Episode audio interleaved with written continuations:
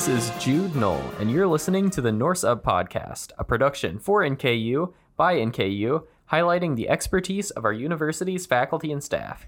Joining me is my co host, Clayton Castle. Today, we're in conversation with Bonita Brown, NKU's newly appointed interim president. Bonita Brown was appointed interim president of NKU on January 20th, 2023. Uh, she originally came to NKU in 2019 when she was hired on as vice president and chief strategy officer to oversee the university's strategic framework, Success by Design. President Brown, thank you for joining us on the podcast today. Thank you for inviting me. I, I'm excited to be here.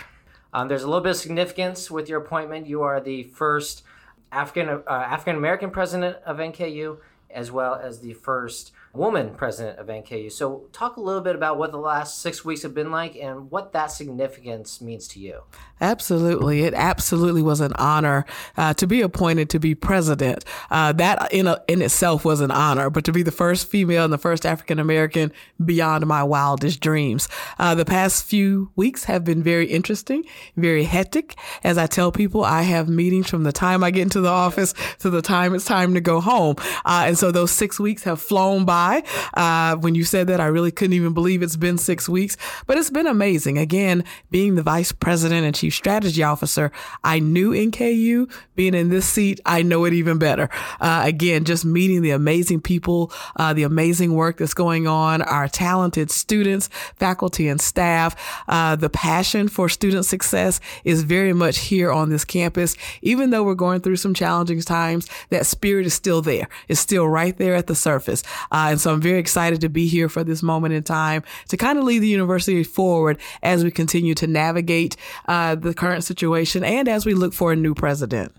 Was the role of university president ever on your radar just throughout your entire higher education career? Did you ever think that you'd ever be a university president or did you ever want to be a university president?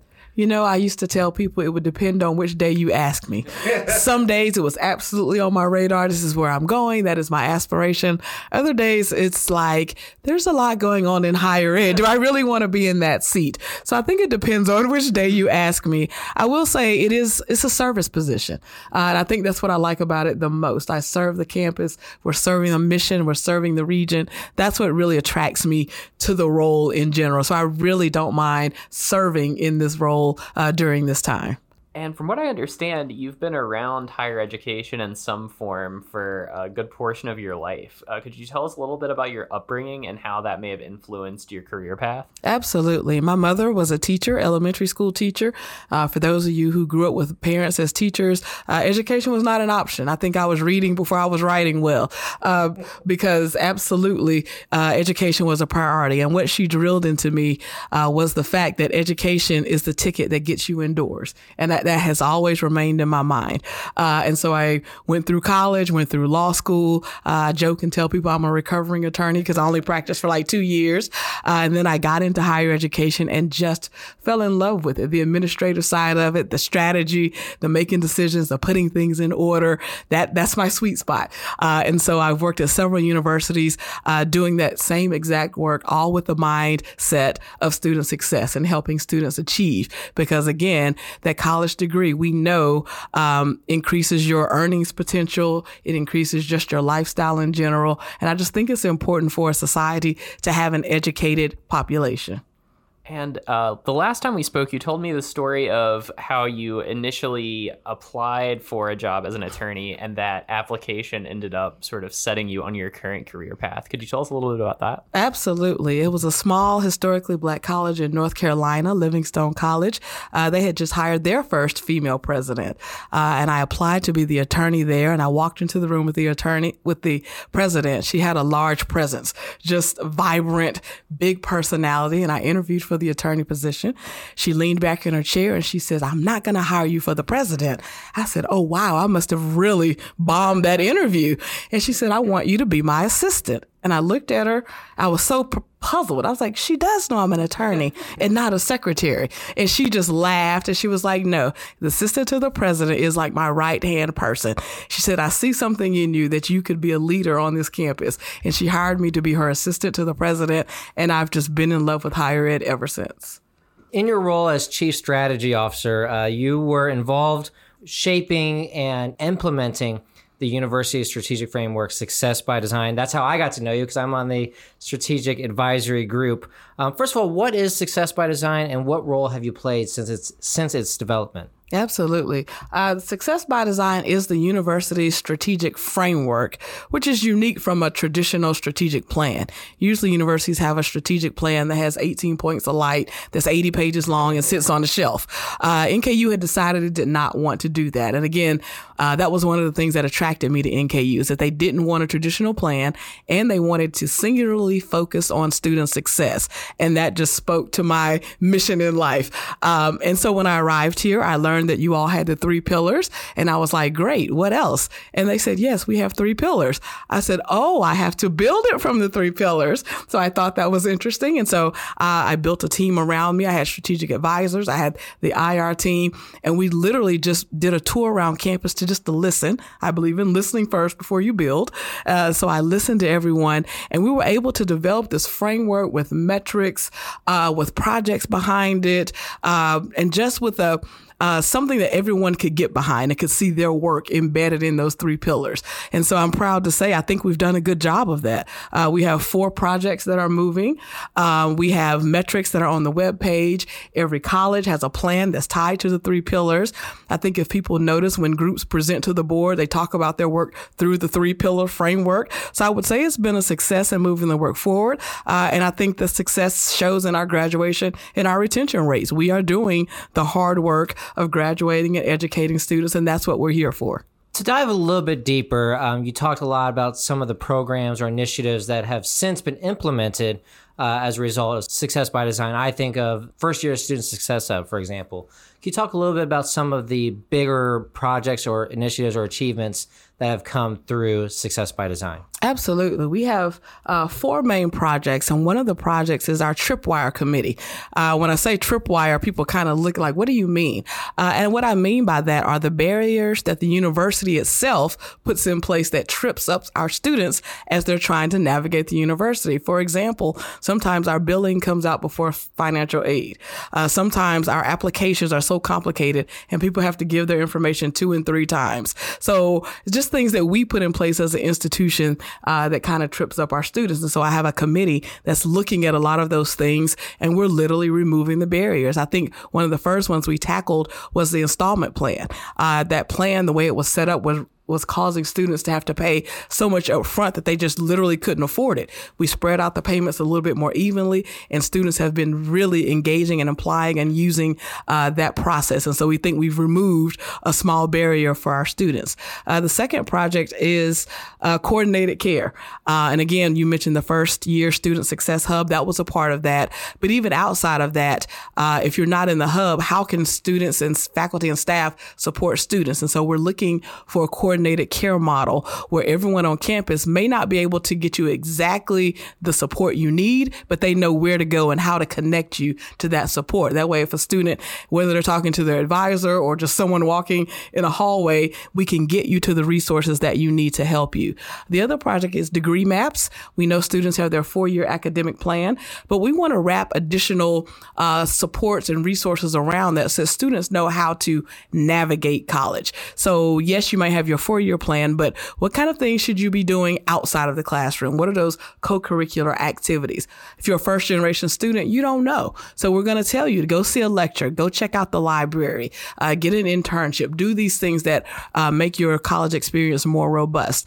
And we're also going to embed career activities around that because, again, people can name a few careers, but if we can show them examples of career all the way through their academic journey, they have a better idea of what they want to do or what they don't want to do by the time they graduate. Uh, and finally, high impact practices. We know what happens inside the classroom matters.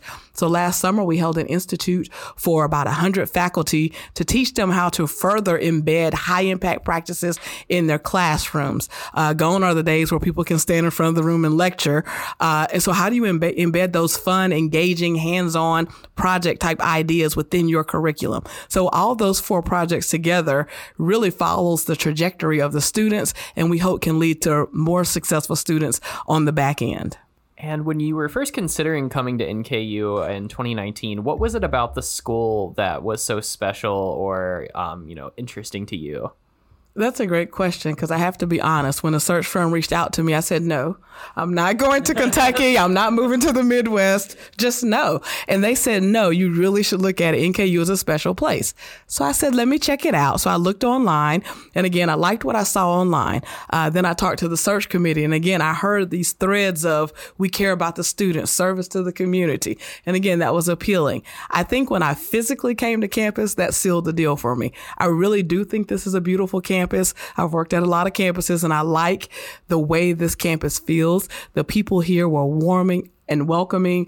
Uh, and I just felt an energy there that I thought I could work with. So again, once I got to campus, I was convinced. I told my husband, I said, guess what? We're probably going to move to Kentucky. uh, again, so he, he was, he was okay with that. And he came for a visit and he said the same thing. He said, this feels right. And so I can say ever since I've been here, it still feels right. So now that you're in the president's chair, what is your vision for NKU during this moment in time, this period of time where you will be uh, interim president?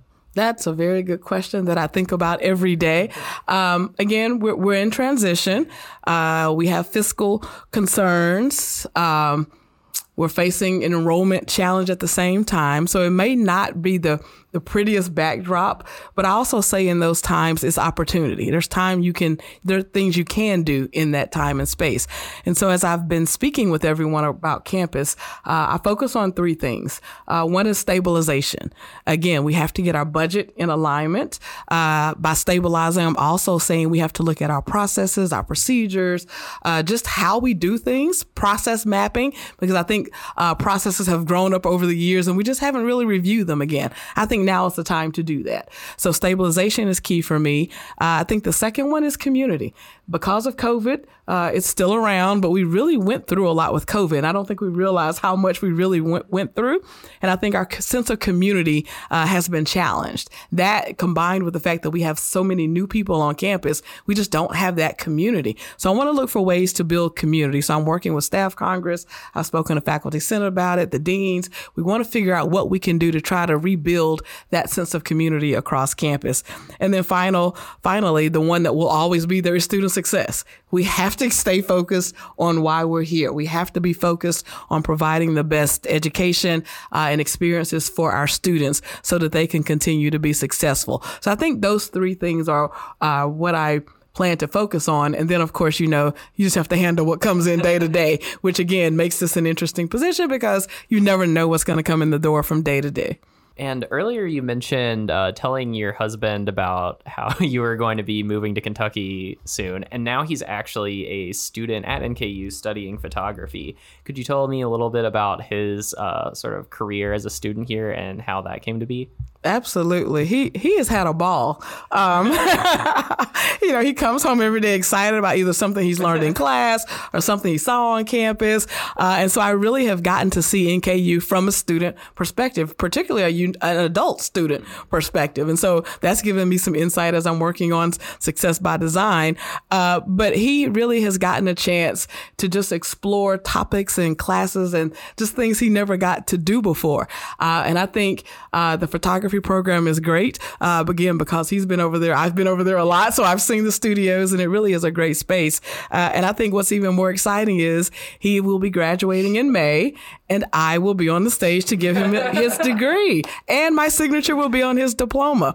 Uh, as we're telling our families this, they're like, "Well, you couldn't script that even any any, any better." So we're quite excited that uh, we will be able to do that, and I'll see him on stage and smile and shake his hand, and it will just be a great great experience. Oh my gosh, that's awesome. Um, so, again, thank you for doing the podcast. We have one last question for you.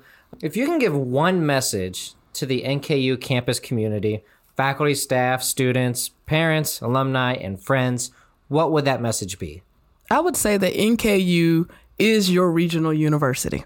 We are here for this community. Uh, we are here to support your students, to educate the workforce, to partner with the businesses, to provide entertainment, athletic events. We are the university of this region. And I want people to think about us, to remember us, to support us, and celebrate us as we continue on this journey. President Bonita Brown, thank you so much for joining us on the Norse Up podcast. Thank you.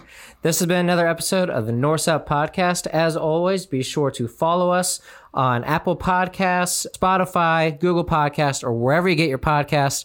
As we say every week, if we're not on the, the service where you get your podcast, let us know and we will get on there. Be sure to like NKU Magazine on Twitter at NKU Magazine and be on the lookout for the latest edition of NKU Magazine coming later in March. And as always, Norse Up.